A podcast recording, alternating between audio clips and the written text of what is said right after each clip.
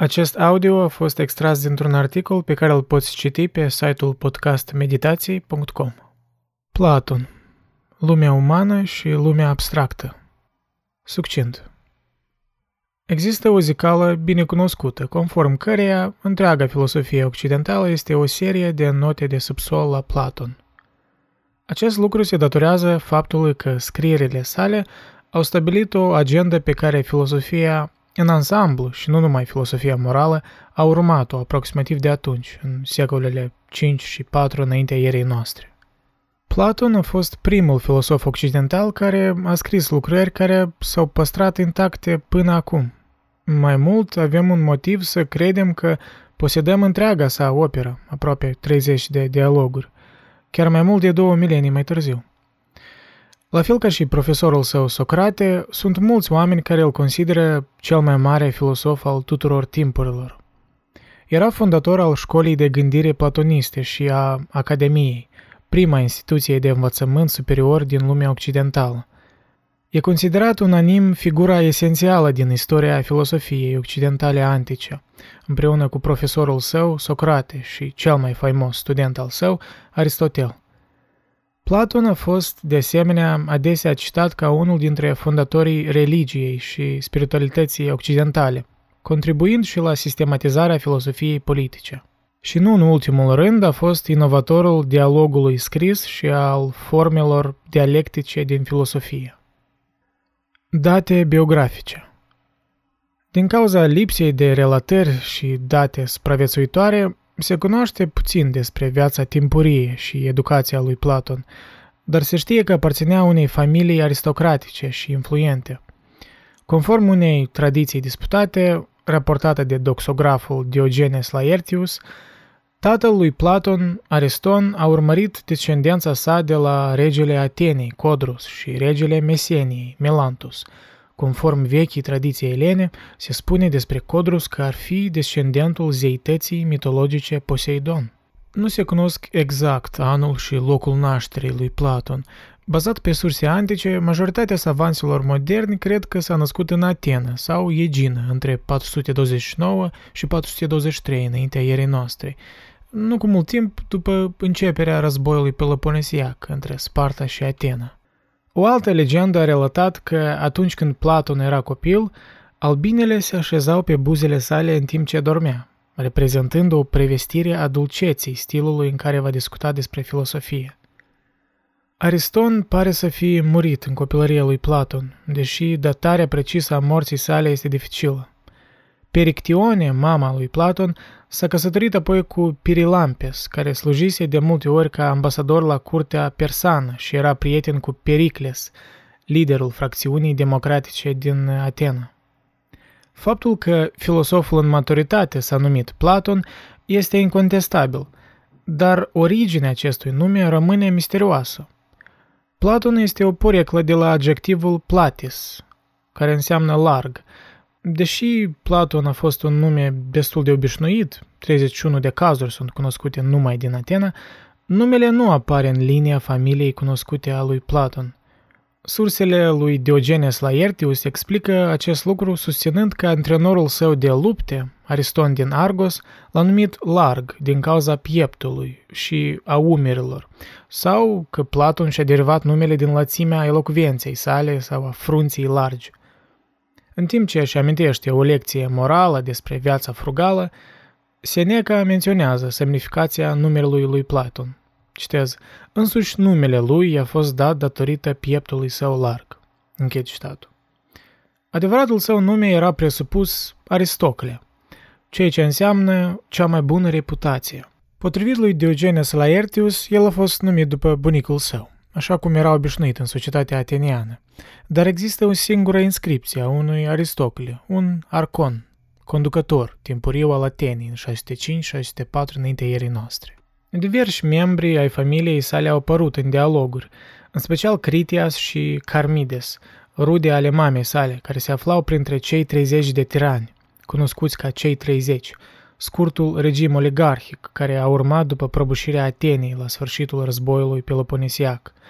Sursele antice îl descriu ca un băiat deștept, deși modest, care a excelat în studiile sale.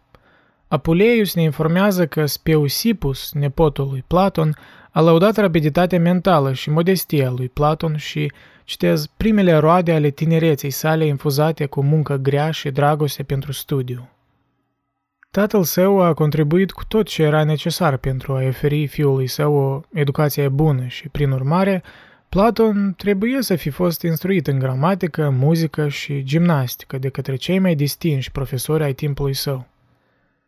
Și a început activitatea probabil ca dramaturg, ceea ce ar putea explica parțial decizia sa de a-și exprima filosofia într-o formă dramatică, semificționalizată, chiar dacă exprima o anumită ostilitate față de teatru, în special în Republica. Dezamăgit de conflictul civil care a precedat moartea mentorului său, el a refuzat să intre în politică când Socrate a fost executat și, pentru o vreme, s-a retras la Megara cu alți discipoli ai lui Socrate.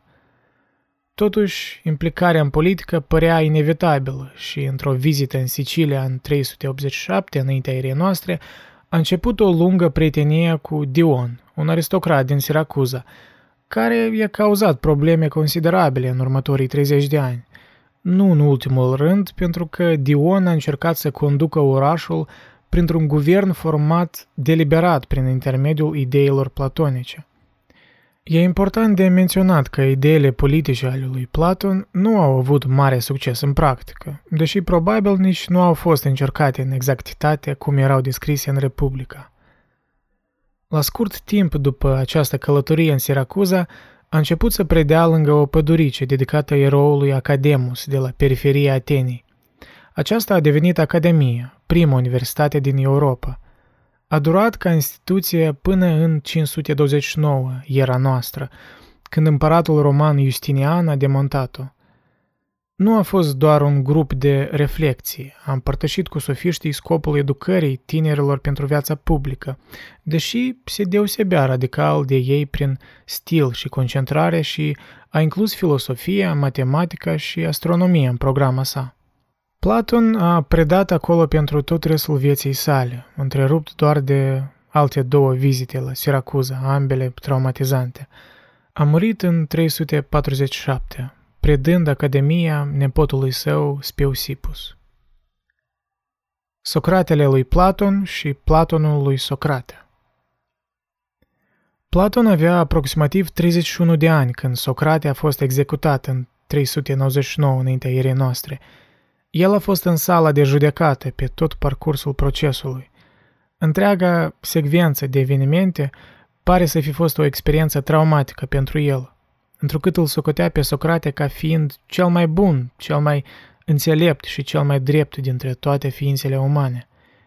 După moartea lui Socrate, Platon a început să circule o serie de dialoguri filosofice în care protagonistul este întotdeauna Socrate – întrebându-și interlocuitorii despre conceptele de bază ale moralei și politicii, provocând oamenii cu interogările sale.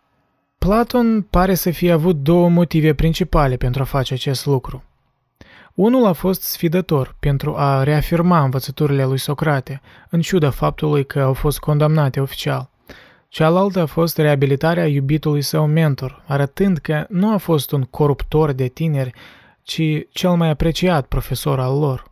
În general, este convenit între cercetători că sursa principală a ideilor din dialogurile lui Platon s-a schimbat odată cu trecerea anilor. Dialogurile timpurii conțin un portret mai mult sau mai puțin precis al lui Socrate istoric, dacă permitem divergența obișnuită artistică sau jurnalistică. Subiectele abordate erau subiectele ridicate de adevăratul Socrate, iar lucrurile pe care Platon îl auzise spunând erau puse în gura lui Socrate. Dar în momentul în care Platon a ajuns la sfârșitul acestui material inspirat din mentorul lui, a descoperit că a creat un public entuziast de lectură, care era dornic de mai mult. Așadar, având multe altele de spus, a continuat să scrie și să publice dialoguri, în ceea ce era până acum o formă populară și acceptată care îl prezintă pe Socrate ca protagonist. Dar acum își punea propriile idei în gura acelei figuri. Inevitabil acest lucru creează o problemă pentru savanți despre locul în care se termină adevăratul Socrate și începe Platon. Poate că acest lucru nu poate fi rezolvat niciodată în mod satisfăcător. Dar există puțin loc de îndoială că primele dialoguri și cele ulterioare ale lui Platon ne prezintă filosofiile a doi filosofi diferiți, cea timpurie aparținându-i lui Socrate și cea mai târzie aparținându-i lui Platon. Filosofia timpurie se preocupă exclusiv de problemele filosofiei morale și politice și respinge problemele filosofice despre lumea naturală. Una dintre aceste urmări ale filosofiei timpurii este identificarea virtuții și a cunoașterii, căutând cunoașterea în întregime prin discuții și argumente. Dar lucrurile se schimbă cu filosofia mai târzie a lui Platon. Mai târziu, Platon este pasionat de filosofie într-un spectru mai larg, atât despre lumea naturală, cât și modul în care ar trebui să ne conducem viața personală. Niciun aspect al realității nu reușește să-i scape interesul. Departe de a nu fi preocupat de matematică sau fizică, el le consideră ca fiind cheile înțelegerii lumii naturale. Peste ușa Academiei sale a inscripționat cuvintele să nu intre aici cel care nu știe matematica.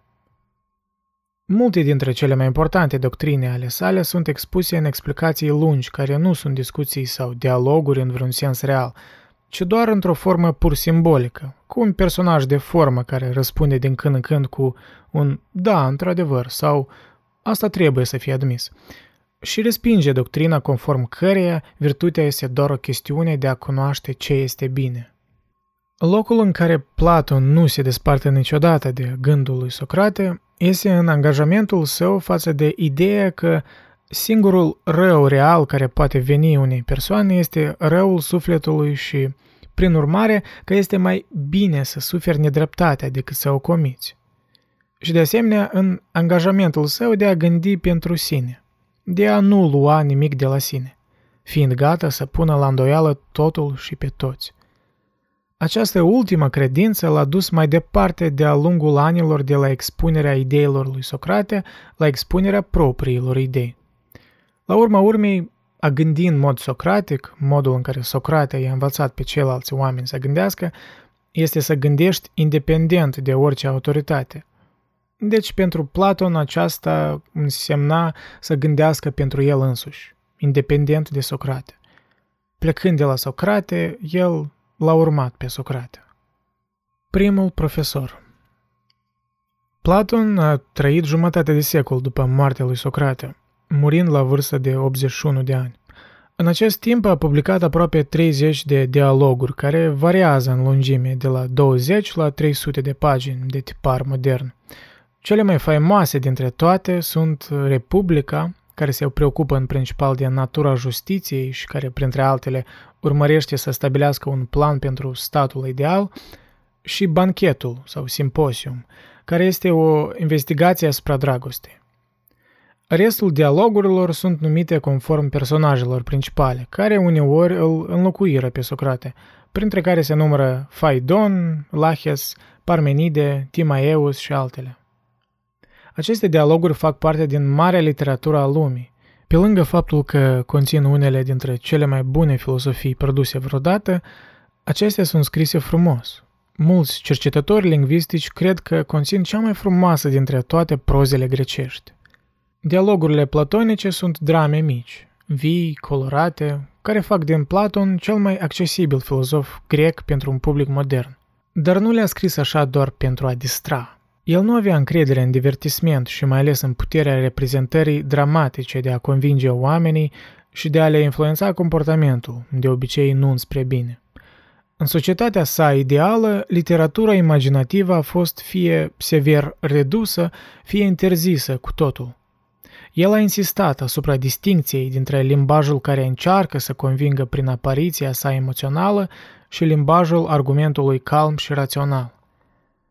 Deci, de ce a ales această formă dramatică și un stil de proză elaborat, conștient, pentru a-și exprima ideile?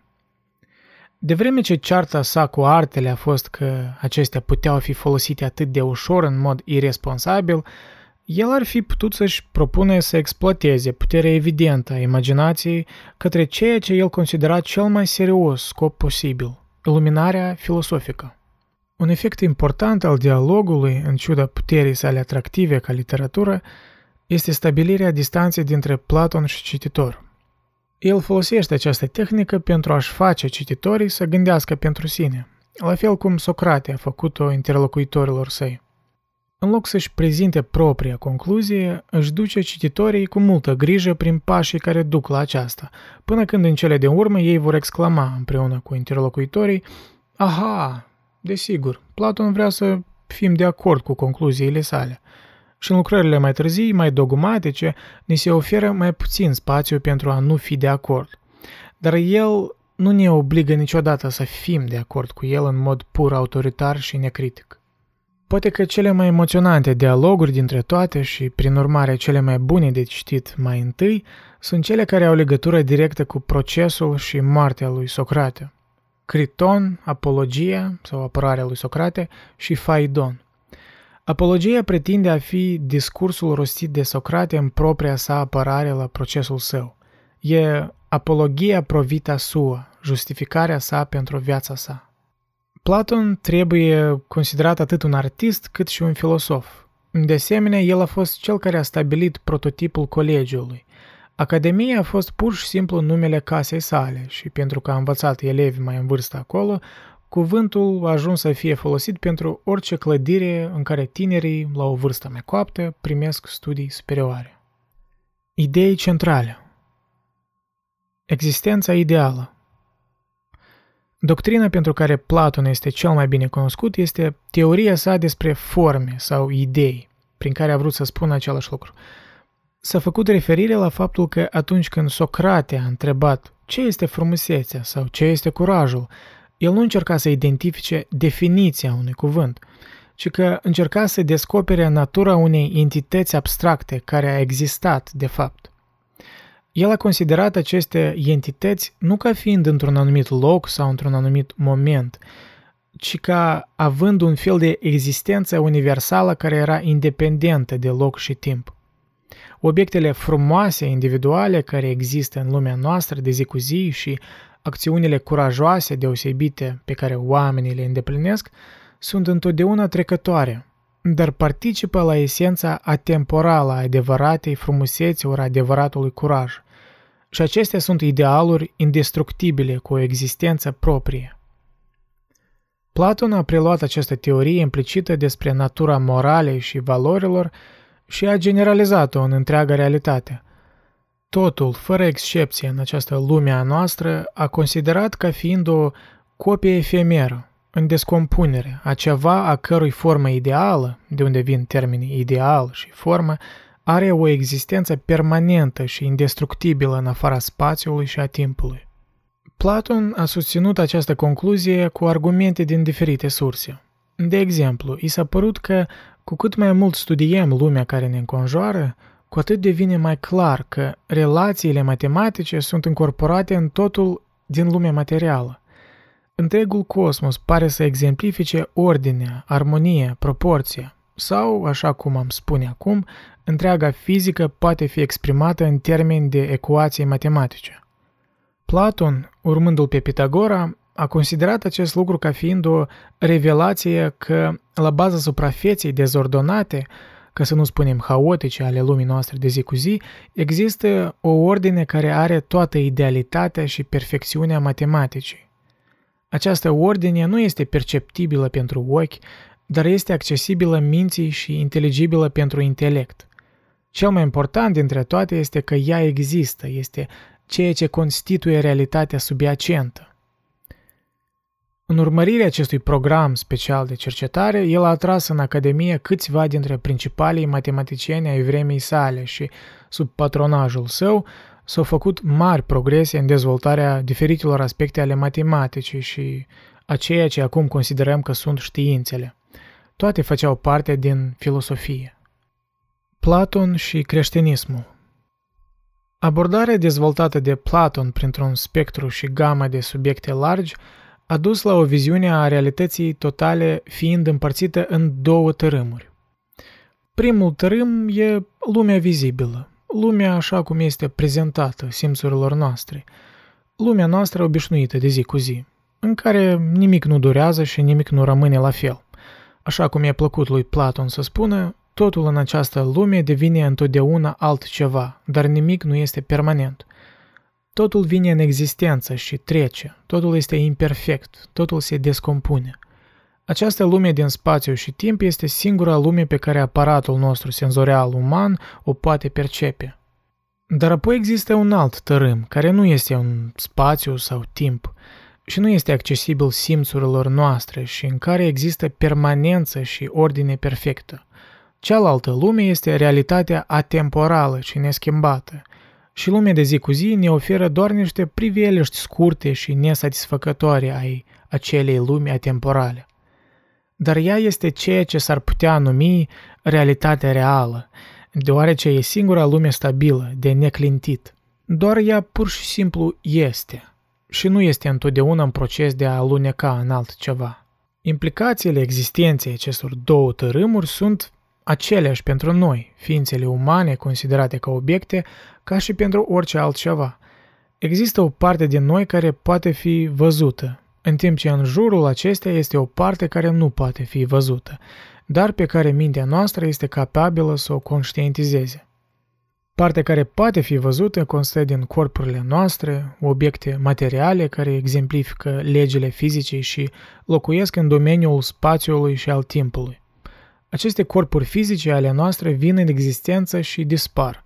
Sunt întotdeauna imperfecte, nu sunt niciodată la fel pentru două momente împreună și sunt în orice moment extrem de perisabile. Dar ele sunt cele mai simple și mai trecătoare priviri ale a ceva care tot suntem noi și este imaterial, atemporal și indestructibil, ceva la care ne putem referi ca suflet. Aceste suflete sunt formele noastre permanente. Ordinea existenței pe care o locuiesc este cea atemporală, fără spațiu, în care există toate formele neschimbătoare care constituie realitatea definitivă.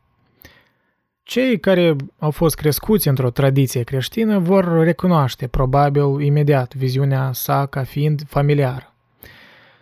Acest lucru se datorează faptului că școala de filosofie care era dominantă în lumea elenistică, în care creștinismul a intrat pe scenă și a început să se dezvolte, a fost tradiția platonismului. Noul Testament a fost, desigur, scris în greacă, și mulți dintre primii gânditori creștini importanți erau profund preocupați să reconcilieze revelațiile religiei lor cu principalele doctrine ale lui Platon. Ceea ce s-a întâmplat a fost că cea mai importantă dintre aceste doctrine a devenit absorbită în gândirea creștină ortodoxă. A fost o vreme când era destul de obișnuit ca oamenii să se refere la Socrate și la Platon drept creștini înaintea lui Hristos – Mulți creștini credeau în mod serios că misiunea istorică a acestor gânditori greci fusese să pregătească fundațiile teoretice pentru unele aspecte importante ale creștinismului. Lucrarea detaliată a acestor conexiuni a fost ceva care i-au preocupat pe mulți cărturari din Evul Mediu.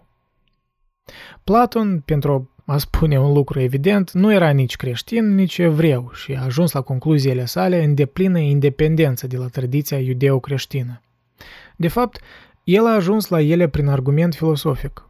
El nu solicită nicio credință într-un Dumnezeu sau în revelația religioasă, iar în perioada de după el, concluziile au fost acceptate în totalitate sau parțial de mulți oameni care nu erau religioși. Platon însuși a ajuns de fapt să considere formele ideale ca fiind divine, deoarece erau perfecte, și a ajuns să creadă, așa cum făcuse Pitagora, în reîncarnare, dar cea mai mare parte a influenței sale filosofice a avut-o asupra gânditorilor care au refuzat să meargă împreună cu el în oricare dintre aceste aspecte, unii fiind complet ireligioși.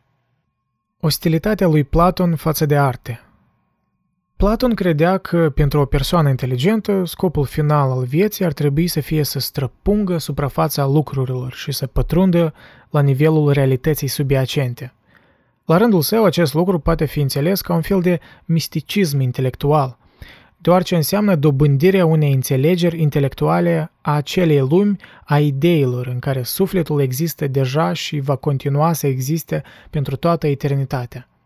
În acest sens, este mai degrabă ca o pregătire de moarte, Exact ceea ce a spus Socrate că face filosoful în Phaidon.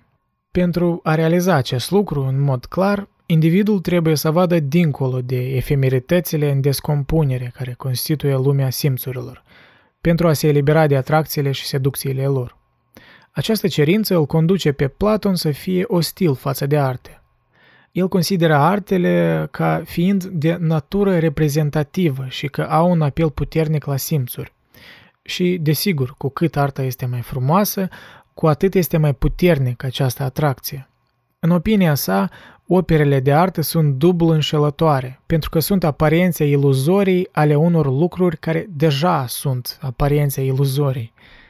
Ele înfrumusețează lucrurile trecătoare ale acestei lumi și ne îmbogățesc atașamentul emoțional față de ele, împiedicându-ne astfel să ne apropiem de adevărata noastră chemare, care este să ne înălțăm cu totul peste nivelul lor până la realitatea atemporală și non-senzorială de dincolo. Deci artele sunt un pericol pentru sufletele noastre. Într-o societate ideală nu li s-ar permite să existe – această doctrină a lui Platon a ajutat de atunci să dea încredere oamenilor care doresc să interzică sau să controleze artele.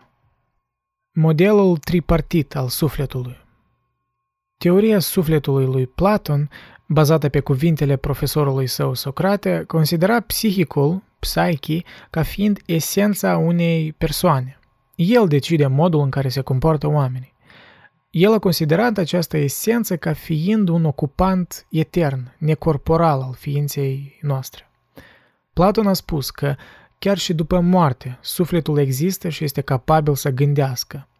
El credea că, pe măsură ce corpurile mor, sufletul renaște continuu în corpurile ulterioare. El numea asta metempsihoză. Sufletul platonic este format din trei părți situate în diferite regiuni ale corpului. Prima parte este logos sau logisticon, situat în cap. Este legat de rațiune și reglementează celelalte părți. Sau în limbaj mai modern îi spunem intelect. A doua parte este timos sau tumeticon, situat în apropierea regiunii toracice și este legat de furie. Sau în limbaj mai modern, voința sau spiritul. A treia parte este eros sau epitumeticon, situat în stomac și este legat de dorințele carnale, sau, în limbaj mai simplu, pasiunea. Deci intelectul, voința și pasiunea. Indiferent dacă este într-un oraș sau într-un individ, justiția, sau cum îi spune Platon, dicaiosine, este declarată a fi starea întregului în care fiecare parte a sufletului își îndeplinește funcția în timp ce cumpătarea este starea întregului în care fiecare parte nu încearcă să intervină în funcțiile celorlalți. Funcția pasiunii este de a produce și căuta plăcere. Funcția intelectului este de a conduce ușor prin dragostea de a învăța. Funcția voinței este de a asculta direcțiile intelectului în timp ce apără feroce întregul de invazie externă și tulburarea internă. Și opusul indiferent dacă este într-un oraș sau într-un individ, este nedreptatea, adichia, care este starea contrară a întregului, luând adesea forma specifică în care voința ascultă pasiunea, în timp ce împreună ignoră intelectul în întregime sau îl folosesc în căutări de plăcere. Platon consideră esențial ca intelectul să fie în control, guvernând pasiunile prin voință. Formând această evaluare a persoanelor în parte, el extrapolează o viziune corespunzătoare asupra societății în ansamblu. În societatea sa ideală, o clasă intermediară de poliție, pe care el o numește auxiliarii, ar menține masele în ordine sub conducerea unei clase guvernante conștiente din punct de vedere filosofic, regii filosofi, care ar acționa ca gardieni societății în ansamblu. Altfel spus, dacă atrageți atenția, îmi pare evident cum se aseamnă cu o descriere a societăților comuniste din secolul 20. Și, într-adevăr, ideile politice ale lui Platon au avut o influență imensă de-a lungul secolelor și nu în ultimul rând asupra filosofiilor totalitare utopice de stânga și dreapta care au caracterizat secolul 20. Discipolul geniilor Scrierile lui Platon, plus cele ale filosofilor care s-au dezvoltat sub influențele sale, urmau să domine filosofia în Europa timp de șase sau șapte sute de ani, până la creșterea gândirii creștine la o poziție comparabilă și apoi cu o preeminență mai mare decât marele filosof grec. Cel mai talentat dintre succesorii lui Platon a fost unul dintre cei mai imediați, elevul său Aristotel, a cărui lucrări sunt atât de importante încât vor primi o considerație extinsă în sine. Aristotel a fondat o tradiție în filosofie diferită de Platon și adesea în contradicție cu ea. Totuși, chiar și așa, el spune de mai multe ori noi pentru a-i descrie pe discipolii lui Platon. Adică cumva a recunoscut influența lui Platon asupra gândirii proprii. În afară de Aristotel, filosoful remarcabil care a ieșit direct de sub influența învățăturii lui Platon, a venit sute de ani mai târziu, spre sfârșitul perioadei sale de dominare, în secolul al III-lea, era noastră. El a fost Plotin, care s-a născut în 204 în era noastră și a murit în 269. Plotin, deși era egiptean, cu un nume roman, a scris în greacă și poate fi considerat ca fiind ultimul dintre marii filosofi greci, sfârșitul unei linii de succesiune care a început cu Tales în secolul al VI-lea, înaintea ierei noastre, și într-adevăr ultimul mare filosof al antichității. Gândul său a dezvoltat tulpina mistică a lui Platon și a ajuns să fie cunoscut sub numele de neoplatonism. Plotin nu a fost creștin și nu a menționat niciodată creștinismul în scrierile sale, și totuși filosofia sa se apropie în mod recunoscut de cele ale celor mai mari doi filosofi creștini din următorii o mie de ani, Sfântul Augustin și Sfântul Toma de Aquino. Influența sa asupra dezvoltării gândirii creștine a fost enormă. Celebrul scriitor creștin din secolul 20, din Ingi, se referă la el ca, citez, cel mai mare gânditor care trebuie să fie din toate timpurile reprezentantul clasic al filosofiei mistice. Niciun alt gânditor mistic, nici măcar nu se apropie de Plotin în putere și înțelegere și penetrare spirituală profundă. Închid citatul. Mitul peșterii, alegoria faimoasă a lui Platon cel mai faimos pasaj din toate scrierile lui Platon apare în Republica și este cunoscut sub numele de mitul peșterii. În el, Platon pune în formă simbolică viziunea sa asupra condiției umane și, în special, asupra cunoașterii umane în raport cu realitatea în ansamblu. Imaginează-ți, spune el, o peșteră mare, conectată la lumea exterioară printr-un pasaj suficient de lung pentru a împiedica lumina zilei să pătrundă în peșteră. În fața peretului îndepărtat, cu spatele la intrare, se află un șir de prizonieri. Nu numai că membrele lor sunt înlănțuite, ci sunt de asemenea fixate de gât, astfel încât să nu-și poată mișca capul și, prin urmare, nu se pot vedea reciproc. Într-adevăr, nu pot vedea nicio parte din ei însăși. Tot ce pot vedea este peretele din fața lor. Și au fost în această situație toată viața și nu știu nimic altceva. În peștera din spatele lor este un foc luminos. Necunoscut pentru ei, există un zid la fel de înalt ca un om între foc și ei, iar de cealaltă parte a zidului sunt oameni care transmit în permanență unul către altul obiecte pe capul lor. Umbrele acestor obiecte sunt aruncate pe perete în fața prizonierilor la lumina focului, iar vocile oamenilor care le poartă sunt răsunate din acest zid până la urechile prizonierilor. Acum, spune Platon, Singurele entități pe care prizonierii le percep sau le experimentează în întreaga existență sunt acele umbre și acele ecouri. În aceste condiții, ar fi firesc ca aceștia să presupună că umbrele și ecourile constituie toată realitatea existentă. Și tocmai la această, în ghilimele, realitate și la tot restul experiențelor, ei ar face referire în toate discuțiile lor. Dacă unul dintre prizonieri ar putea să-și scuture lanțurile, atât de înghesuit ar fi fost într-o viață întreagă în întuneric, încât simpla întoarcere ar fi dureroasă și incomodă pentru el, iar focul i-ar orbi ochii. S-ar găsi confuz și neînțelegător și ar vrea să se întoarcă din nou pentru a înfrunta peretele umbrelor, realitatea pe care a înțeles-o. Dacă ar fi fost târât cu totul din peșteră în lumea cu soarele arzător, ar fi fost orbit și nedumerit și ar fi trecut mult timp până când va fi capabil să vadă sau să înțeleagă ceva. Dar apoi, odată ce era obișnuit să se afle în lumea superioară, Dacă urma să se întoarcă în peșteră, era să fie orbit din nou, de data aceasta de la întuneric. Și tot ce le-ar spune prizonierilor despre experiențele sale ar fi de neînțeles pentru acei oameni a căror limbă se referea doar la umbre și ecouri. Modul de a începe să înțelegem această alegorie este să ne vedem pe noi înșine ca fiind închiși în propriile noastre trupuri, împreună cu alți prizonieri similari în companie și cu toții neputând discerne adevăratul eu al altuia sau chiar propriul nostru adevărat eu. Experiența noastră directă nu aparține realității, ci ceea ce este în mintea noastră, ne sugerează Platon.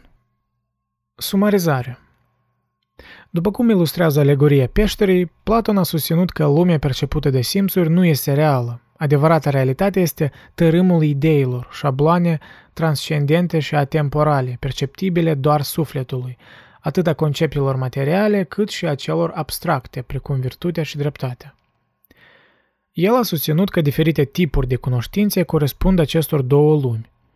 Cunoașterea ideilor poate fi atinsă numai prin dezbaterea filosofică, dialectică, ajutată de un fel de memorie a cunoașterii perfecte pe care sufletul reîncarnat ar trebui să o păstreze. Opiniile politice ale lui Platon erau autoritare. El susținea un sistem rigid bazat pe clase condus de filosofi monarhi, cei care fuseseră instruiți de mai mulți ani pentru a percepe lumea ideilor. Justiția este starea întregului în care fiecare din cele trei părți ale sufletului, intelectul, voința, pasiunea, își îndeplinește funcția. În timp ce cumpătarea este starea întregului în care fiecare parte nu încearcă să intervină în funcțiile celorlalți. Funcția pasiunii este de a produce și căuta plăcerea. Funcția intelectului este de a conduce prin dragostea cunoașterii. Funcția voinței este de a asculta intelectul în timp ce apără feroce întregul de invazia externă și tulburarea internă.